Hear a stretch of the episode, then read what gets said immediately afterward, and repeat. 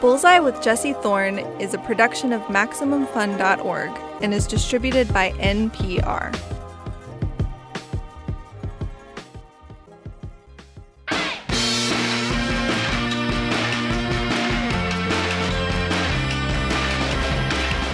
It's Bullseye. I'm Jesse Thorn. Our guest is musician Frank Turner. He was interviewed by Jordan Morris, co host of Jordan Jesse Go with me here at Maximum Fun. The British singer Frank Turner got his start playing in punk bands in his teenage years. In the early aughts, he fronted the hardcore band Million Dead.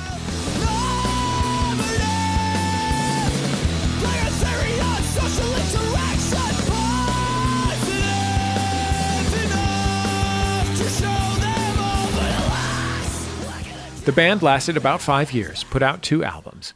And after they broke up, Frank decided he wanted to do something different. Instead of Black Flag and the Rites of Spring, he started writing music that sounded more like The Clash or Bob Dylan, or maybe even Bruce Springsteen.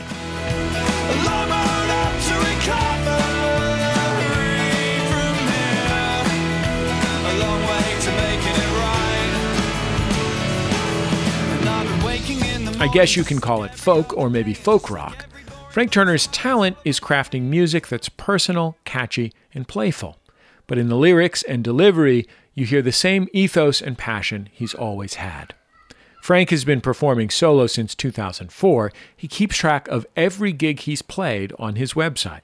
As of this recording, Frank Turner has played 2,502 live solo shows.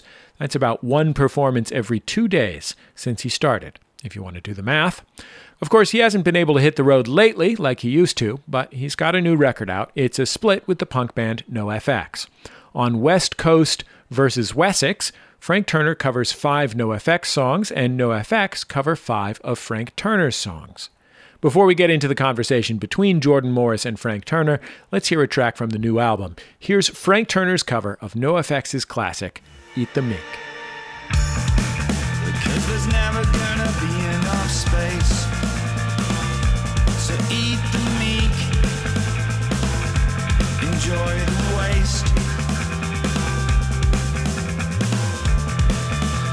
Always gonna be a delicacy.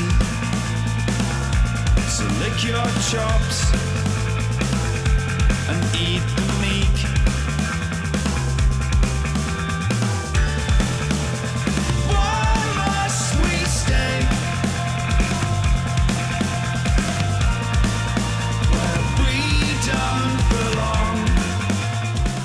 Frank Turner, welcome to Bullseye. Thank you for having me. Very nice to be here. Uh, so your new split album is called West Coast versus Wessex. Wessex is your hometown. What's it like for someone who's never been? Well, actually, technically speaking, Wessex is an area of England rather than a town. It's borderline mythic. Uh, it was a it was a kingdom of uh, England in the pre-Norman conquest era, um, but it was also where Thomas Hardy set his novels. But it's generally the kind of south and the southwest of England, which is where I'm from. I grew up in uh, just outside the city of Winchester. It's a very beautiful town, but it's the kind of place where when you're a kid, particularly a kid who's into punk rock records, you're kind of desperate to escape because there is no such thing as punk rock in Winchester or Wessex generally. So I, you know, I, my eyes drifted to the big city of London. But of course, now that I'm a bit older, I, if I go back there, which I do from time to time, I go, "Wow, this place is lovely." So I do kind of get my parents' motivation now. What was the London like in your head when you were in Wessex dreaming about getting out? Well, my dad's family are all from London, so from a very early age, I used to kind of spend weekends up in London. And my mum says that even as a toddler, I would get out of the car at my grandmother's house and just sort of like, you know, roll my shoulders a bit and, and grin and be like, hmm, I've arrived. And and London, uh, the Clash have the song "London Calling," and it's a very prescient song because I think anybody who grew up outside of the capital in, in the UK understands that feeling, that pull, that draw uh, that London exerts, and it's it's about culture and it's about nightlife and it's about possibility and all these kinds of things, and uh, all of that has featured quite heavily in my life. I'm curious about some of your early musical memories. What kind of music was playing, you know, around your house and around your neighborhood when you were growing up?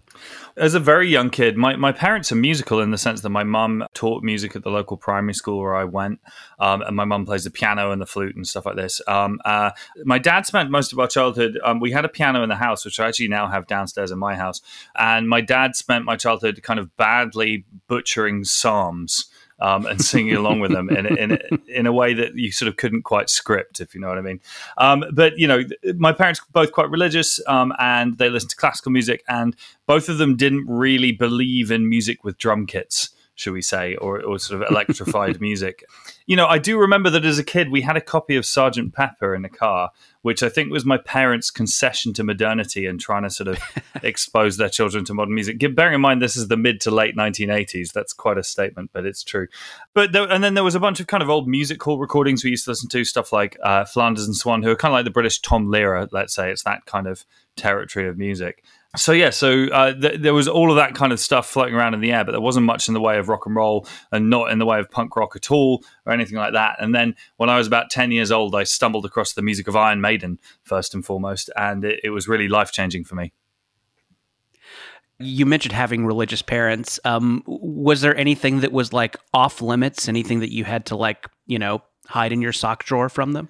Um, not initially, because I'm not even sure that my parents were sort of aware of how. Um, kind of challenging music could get. But um, so I, I, got into kind of metal and Iron Maiden stuff. And I remember when I was about maybe 11 years old, I went and bought my first issue of Kerrang magazine.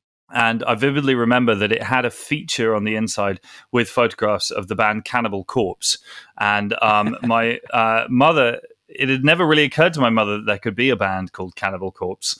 Um, and she kind of inspected the magazine when I brought it home and immediately banned me from ever buying it again. I was told that I wasn't allowed to go to shows for quite a long time. I mean, I, I did, in that I had kind of friends and friends' parents who would help me out with that. And they did kind of relax after a while. But there was definitely a period of time where when my friends were sneaking into newsagents to steal pornographic magazines, I was stealing issues of Kerrang magazine and Raw magazine and stuff like that to read about metal bands. Yeah, when did you go from, you know, being a music fan who read music magazines to being someone who thought, "Hey, maybe I should do this for myself?" Pretty much straight away. I mean, I think that my character and my outlook on the world, for whatever reason, are quite participatory, should we say? So, like, the minute that I got into rock and roll bands or metal bands, or however you want to put it, pretty much the first thing I thought was like, well, okay, cool. How do I do this too? For my 11th birthday, um, I got uh, there's a there's a catalog uh, store over here called Argos. Um, I, I, guess it's I, am not quite sure what the American equivalent is, but essentially they have a huge catalog and nothing in the store, and you just order stuff and it gets sent to you. And um, uh, they they do an electric guitar starter kit where for about eighty bucks you get a black and white Strat copy and a thirty watt amp and a strap and a lead. You know, I got stuck in straight away. It's worth noting that I couldn't play any of the music that I liked for quite a long time, and um, that's one of the reasons why Nirvana loomed so large in my music um, taste and my music history is that when Nirvana, when I encountered Nirvana, I should say, was the first time that there was a band that I loved where I could play those chords, you know, and I could make a noise that sounded a bit like Nirvana, and that was hugely revelatory for me. Talk about how your band Millions Dead got started. By the way, just chef's kiss great punk rock name, Millions Dead. well, it's, it's, million, million singular, but yes, million, million. Oh, dead. excuse me. No, no, no worries, no worries. Um, it, it's interesting that you say that because I've always thought that that wasn't the greatest band name ever, but I'm glad that you appreciate it. yeah, it's it's awesome. It's it, it, was the classic example of us having our first gig booked and no band name, and the argument had been going on for months, and we finally all just compromised on something that nobody actively hated. I was in a couple of bands before that. I mean, I was in a bedroom band with some friends of mine when I was very young, like 12, 13 years old. And then when I was at school, I was in a band called Knee Jerk, who uh, were a band whose ambitions outran our capabilities quite severely. We made a couple of records and self released them. We were very into the DIY punk scene. I did my first two well, two or three tours with that band when I was 16, 17 years old. I don't think we were very good, but we sort of definitely had, as I say, like ambitions. You know, our, our, our, the second album that we made was a sort of concept record based around James Joyce and the Quran. And, you know, it was all very, very highbrow, sort of in, in the way that only 17 year olds can really be. That band sort of came to an end and then the drummer from that band got involved in a new project called million dead and there was this day quite quite a big day in my life. What happened was um, Ben, the said drummer, said to me, "You know, my new band's having a rehearsal. Do you want to just come and hang out?" Because I, by this point, I was living in London. I was sort of 19 years old and unemployed, and um, I thought that they were a fully formed band. Um, and I went down to the rehearsal, and it turned out they had a drummer and a guitarist and a bassist and no singer no vocalist, and there was a microphone on a stand in the middle of the room. And it turned out the whole thing was a setup, and I hadn't realized this. So I, I started kind of joining in, sort of screeching and yelping along in the way that punk singers do, uh, and got the got the gig. Um, and that was the birth of Million Dead. So yeah, so after Million Dead broke up, you started recording as Frank Turner. Mm. And your solo music is very different than the kind of music that Million Dead was playing. Did you explicitly say to yourself, I want to explore a new sound, or did it happen more organically than that? Well, there were a number of things going on. One, one of them was that I'd been playing in and touring in hardcore punk bands for quite a long time by that period of time and, and was starting to find that kind of paradigm slightly limiting. And indeed, you know, when you're on tour on a van tour in a hardcore band with lots of other hardcore bands playing on hardcore bills and all the rest of it, you can't then get in the van and start listening to hardcore records, or at least I couldn't. I'd lose my mind. So I'd started kind of getting into a lot of music that was kind of news to me, stuff like Bob Dylan and Bruce Springsteen and Neil Young and Townes Van Zandt and stuff like that. Um, you know, th- this was kind of new territory for me in my mid early to mid 20s. Uh, so that that was part of it. You know, my taste had changed a functional part of it was the fact that at the time I felt like the end of Million Dead had involved me. I, I, felt quite let down by what had happened. I'm now old enough to look back and realize I'm probably just as much to blame as anybody else. But the important thing, given what we're talking about now, is that at the time I felt like I'd been sort of I'm betrayed is a strong word, but that was certainly in my vocabulary at the time. And um, the idea of going out on my own with just me and a guitar was quite attractive because it meant I didn't have to depend on anybody else. You know, nobody else could back out of the gig. And I was entirely under my own steam and under my own flag. And I didn't have to kind of look to anybody else to to progress in both in my art and in my career, if you like, in, in touring and gigs. And then the final thing was just um that I, I, had another kind of sideline taste as a kid, which I didn't consider that important until around this time, which was my older sister was in stuff like Counting Crows and Soul Asylum and Weezer and, and uh, a band called The Levellers, a British uh, folk punk band called The Levellers. And I'd always sort of uh, enjoyed that stuff with my sister. And I'd sort of I learned how to play quite a lot of those songs on an acoustic guitar for me and my sister and my sister's friends to kind of have holiday beach sing-alongs and that kind of thing. And and it had never struck me as a particularly important string to my bow until I started this thing of experimenting with playing shows on my own with a guitar. And it was like wow maybe I can kind of try and recreate that vibe of kids sat around a campfire on a beach holiday eh, at a show.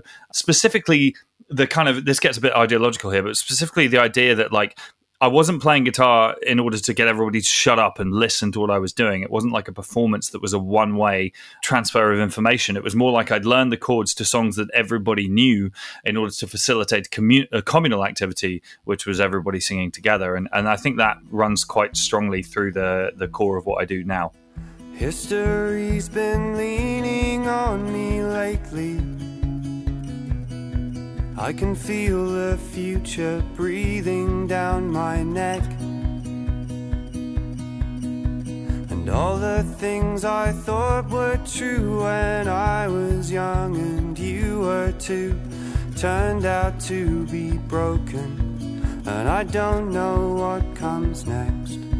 In a world that has decided that it's going to lose its mind.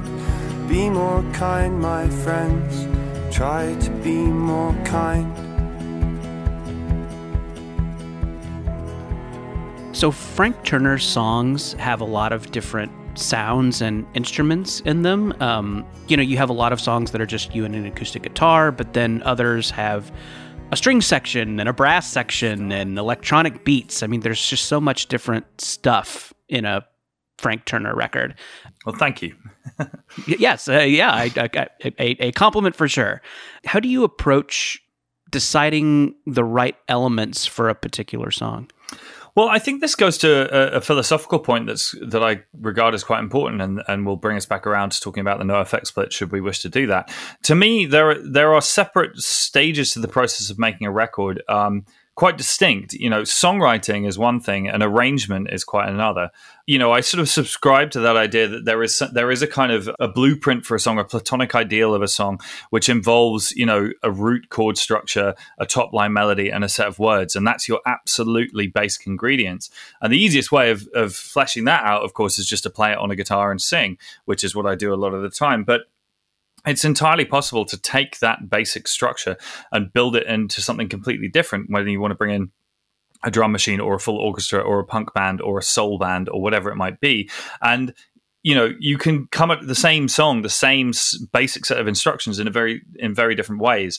So both in terms of as a writer and as a, as a record maker that's something i spend a lot of time thinking about. And as i say the two phases are quite distinct. I'll quite often write a piece and then think to myself well should this be a punk song? Should this be a soul song? Should this be a folk song or a drum and bass piece or whatever? I mean obviously sometimes when i'm writing that kind of stuff is is uh, calling out to me. But then, even so, like one of the things I often do is like if I finish a song in a certain stylistic approach in terms of the arrangement, I will park that and then quite specifically go out and try and almost it's almost like covering your own material you know? It's like cool how could i now play this song in a completely different stylistic approach? And, and would that be better? And would that be more interesting? And, and, and indeed even after a record is made and record, a song is released and an audience gets to know it i still do a fair amount of that to my own material I put out a live record earlier this year called Live in Newcastle that finished an entire set of me taking different arrangement approaches to existing songs. Um, and then, you know, when it comes to covers and that kind of thing as well, it's a, it's a good string to the bow, a, a good skill to have in, in the draw, you know, to be able to take a song and recognize what's fundamental and what's arrangement, and then to play around with those and try and come up with a different uh, approach to a song. I want to talk about the song uh, Sister Rosetta from mm. your uh, 2019 album No Man's Land. Sure. I think we have a little clip of that if we want to play it. Sister Rosetta, godmother of rock and roll, the original sister of soul. All our music was in her. She brought rhythm from the darkness into the light. She brought the good word to the night to save all our sinners. Sister Rosetta uses a songwriting device that pops up in several Frank Turner songs that I was curious about. You use uh, a lot of religious language to describe kind of secular people and places. Mm. Um, yeah, what is it about this technique that you find interesting? Well, I mean, it's a number of things. I mean, uh, first and foremost, I'd say it's probably because I received what you could probably describe as a classical education. I, I, was educated on a scholarship at a boarding school, and you know that meant that I, I know my Bible and I know my King James Authorized Version and all that kind of thing reasonably well. I mean, in fairness, you know, I think it's a thing that, um, that using that language is very tempting as a songwriter because it's so powerful and so resonant, both in and of itself and because of the place it occupies in Western culture historically. And I think that Dylan does an awful lot of that, and indeed Springsteen and other people as well. Leonard Cohen, uh, Nick Cave, you know, these are all people who engage with that idiom because it's kind of it's enormously rich and complex, but it's there for everybody to use. Um, so that's a big part of it, I think. And as I mentioned, I was raised in a religious household as well, which contributes. Um, I, am an I'm an atheist myself. Not that that's hugely important, but um, uh, you know, it's it's a, it's a rich literary seam to play with. More philosophically than that, I would say that. Um, and I don't think any of this is a particularly original insight from me. I should add, um, but you know, there is a religious impulse in humans, you know, we or, or a collectivist impulse. That idea that that desire to lose yourself in something greater than yourself, and historically, um, you know, the the most common way that people have done that has been religion. Um, and and I understand that, but you know, when you see people like Alain de Botton talking about, you know, oh, maybe we need to create an atheist church to give that religious sense to people who don't believe in God, I think to myself, this is a man who's never been to a good gig or a football match. um, you know, there, there, are many other ways that human beings do this, and a football crowd's a good example, or any sports crowd really, or indeed a gig and a sing along. And there is something, you know, I think that. Um, I mean, to a degree, I feel like human beings have a religious impulse, and it's that's can't really do anything about that. And what we need to do is find a safe and constructive and healthy ways to channel that. Because one of the other ways it gets channeled is in dubious political movements, of course. So you know, um, first of all, I find rock and roll to be redemptive in the sense that I'm discussing here, but also, you know, I think it's a better thing for society when kids are getting their rocks off at rock and roll shows and in a sing along than they are in kind of brown shirted uniforms or whatever else they might be interested in. We'll wrap it up with Frank Turner in a minute. Stay with us. What was it like for him hearing super famous punk band NoFX cover his songs? The answer after the break. It's Bullseye from MaximumFun.org and NPR. Activist Aaron Dorr tells his flock of pro gun followers on Facebook that he's tirelessly fighting for their Second Amendment rights. But if that's true, why do so many pro gun Republicans hate him so much? Aaron Dorr is a scam artist, a liar, and he is doing Iowans no services and no favors. Find out on the No Compromise podcast from NPR. Fairhaven's a city in a bubble. An actual bubble. It keeps the monsters out. Most of them, anyway. I never liked the look of movies on Blu ray. For my money, Betamax is the superior format. I'm thinking of deleting Facebook and going back to MySpace. As far as beverages go, I'm just kind of over water. Though I guess at any given party, you're gonna meet some dudes like that even if you're not in the middle of a nightmarish wasteland. Bubble, the sci fi comedy from MaximumFun.org. Just open your podcast app and search for Bubble.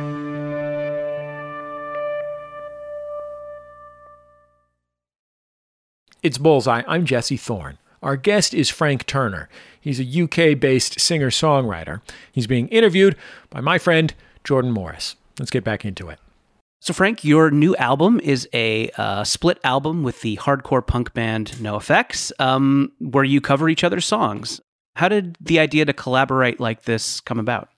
Well, so the mutual cover split was a feature of the hardcore punk scene in the 80s and the 90s. Um, uh, on the underground, on the DIY scene, there was a big rash of uh, mutual cover split records. Um, and then that process kind of reached its apogee uh, with uh, NoFX and Rancid did a split in, in 2002.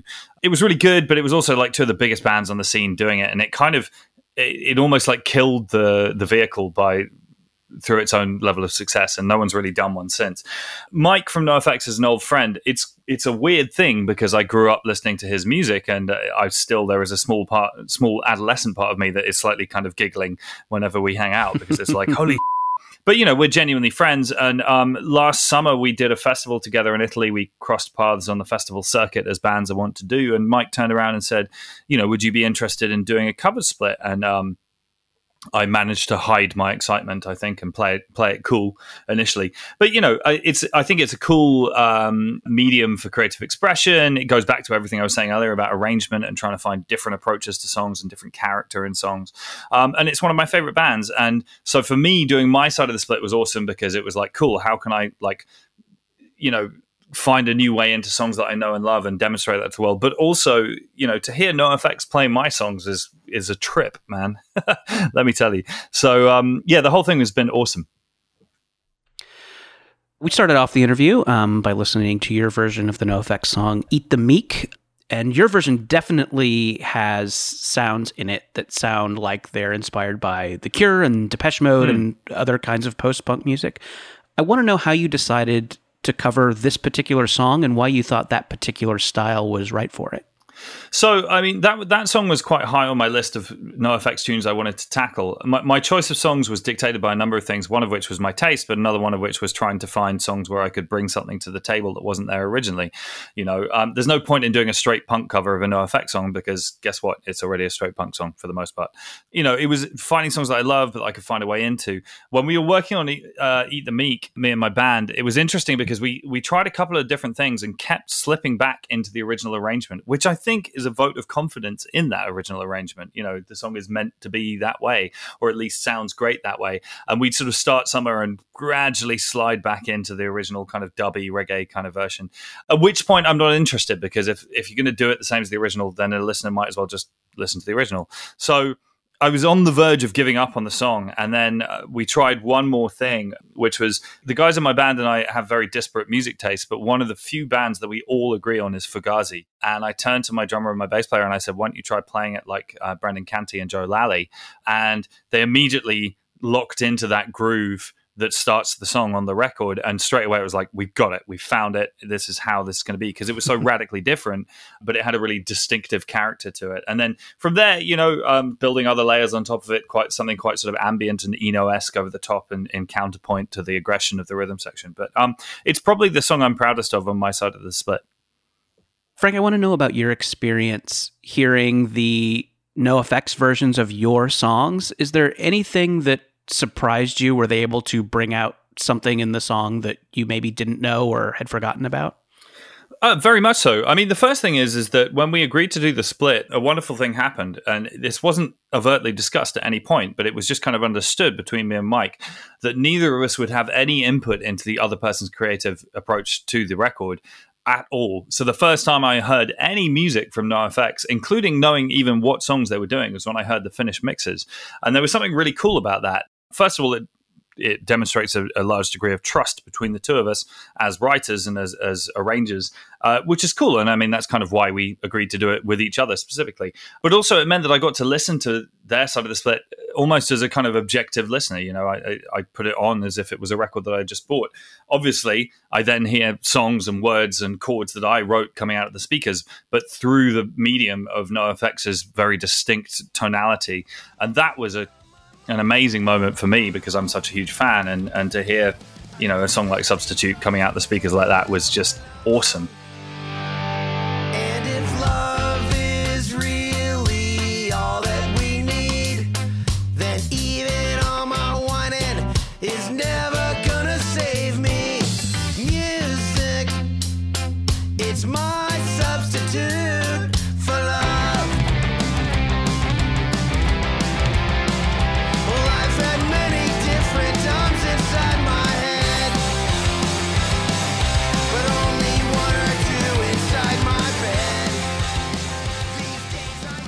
There were a couple of things that came out of it that, that were interesting and unexpected to me. Um, I was pleasantly surprised by how comfortably my own kind of melodic sensibility fits into the um, stylistic cachet of NoFX, you know, um, and I think that's partly because I'm influenced by them as a songwriter, but it's still the original substitute is a very stripped back country song. I wish that she had cared for me, but in the end, her ideologies occupied the fortress of her heart. I wrote her 15 songs, but still we had to part. And if music was the food of love, then I'd be a fat romantic slob. The music, that's my substitute for love. And they played it as a furious, fast punk rock song, and it really works. Um, and that was quite nice uh, to hear. Mike did some lyric changes to uh, deal with his own issues to do with. Um, I think the term I'm looking for is BDSM, um, uh, as Mike yes, often that's the, does. That is the uh, that is the NPR friendly way to describe I, that. I, yes. I, mean, I'm honestly too innocent to really know what the actual other terms might be, but let's go with that one. but uh, you know, he he he went down that road with it, which I really enjoyed, and it made me chuckle. Uh, he really um, he really went at the song in a way that's kind of um, beautiful to me and, and, and changed it around. Um, his their version of Glory Hallelujah was absolutely uh, staggering to me. No cowering in the dark before these overbearing priests. No waiting until we die, until we restitute the meek. No blaming all our failings on imaginary beasts, because there never was no God. No fighting over land your distant fathers told you of. No spilling blood for those They used to cover that song in their set live in a traditional NOFX punk rock kind of way. So when I saw it on the track listing, I assumed that that's what they would have done for the record. But instead, they went on this whole other route with it. It kind of sounds a bit like the Beach Boys or the Kinks or something. It's got a real kind of sunny, like 60s pop sensibility to it, which I was not expecting at all, and which I think again really, really works with the song. So you know, it was it was a it was a wonderful thing hearing those tracks back. So, Frank, uh, before you go, you know, this is maybe something that'll be on the cutting room floor, but as a, as, as a big NoFX fan, I was curious did you ever consider covering The Decline, their 18 minute uh, punk rock song? I, I knew you were going to ask that. And the honest answer is yes. Uh, there was a moment in time where it struck me that the most kind of out screw you thing that we could do as a band when asked to do a cover split with NOFX would be to cover the decline. And in all honesty, I started looking at it and then just was like, this is just way too much hassle. like, uh, it, I mean, I should say I adore that song. And actually, funnily yeah. enough, um, one of the things that happened for me during the making of this split was I realized how much of an influence NOFX have been on me as a writer in the past. So one example of that is um, there's a B side of theirs called "I'm Definitely Going to Hell for This One." And it turns out in the actual song he doesn't use that expression. And i when i heard it i said to myself you idiots. Like why that's a brilliant lyric. Why haven't you used that? So i kind of borrowed it and put it into a song of mine called the ballad of me and my friends which is one of the more popular songs in my canon. And it's one of the ones that NOFX chose to cover. So there was a weird kind of full circle there where hearing them actually then sing that back. It was like good work. You kind of wrote this. So well done. Um, but the other thing was that i distinctly remember in the sleeve for the decline in the liner notes there was one line that just said don't try this at home. And whilst I, I get it and it's it's it's a typically NOFX thing to do and it's quite funny and and indeed i'm glad that the punk scene was not then inundated with lots of bands trying to write 18 minute long songs. At the same time, I shortly after that, I wrote a song called Try This at Home, which is on my third record. And that was very specifically a nod to that liner note and just kind of saying, well, actually, you know, to my to my mind, punk rock is about trying it at home. That's almost the definition of punk rock to me, is, is like hear something you like, have a go, do it yourself. So, you know, there were lots of kind of little moments in the making of this record where I realized the continuities between what I do now and, and how NOFX have influenced me uh, in the past. But we didn't get around to recording our version of The Decline. I, I sort of mentioned it to the others and everybody rolled their eyes. So that was the end of that. Well, Frank Turner, thanks so much for joining us on Bullseye. Thanks for having me. I feel like we've had an excellent and in depth chat today. So thank you for that. Don't be afraid.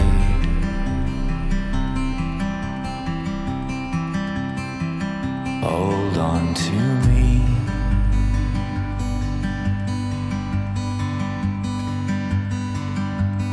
Going down. But not our love. Frank Turner. His new record, West Coast vs. Wessex, is out now. You can buy it or stream it. When Jordan's not moonlighting as a journalist, he's a comedy writer. The latest news for Jordan Morris a comic book adaptation of his smash hit sci fi comedy podcast, Bubble is due soon from First Second Books. It's available for pre order now, and the podcast is available to listen to with your favorite podcast app.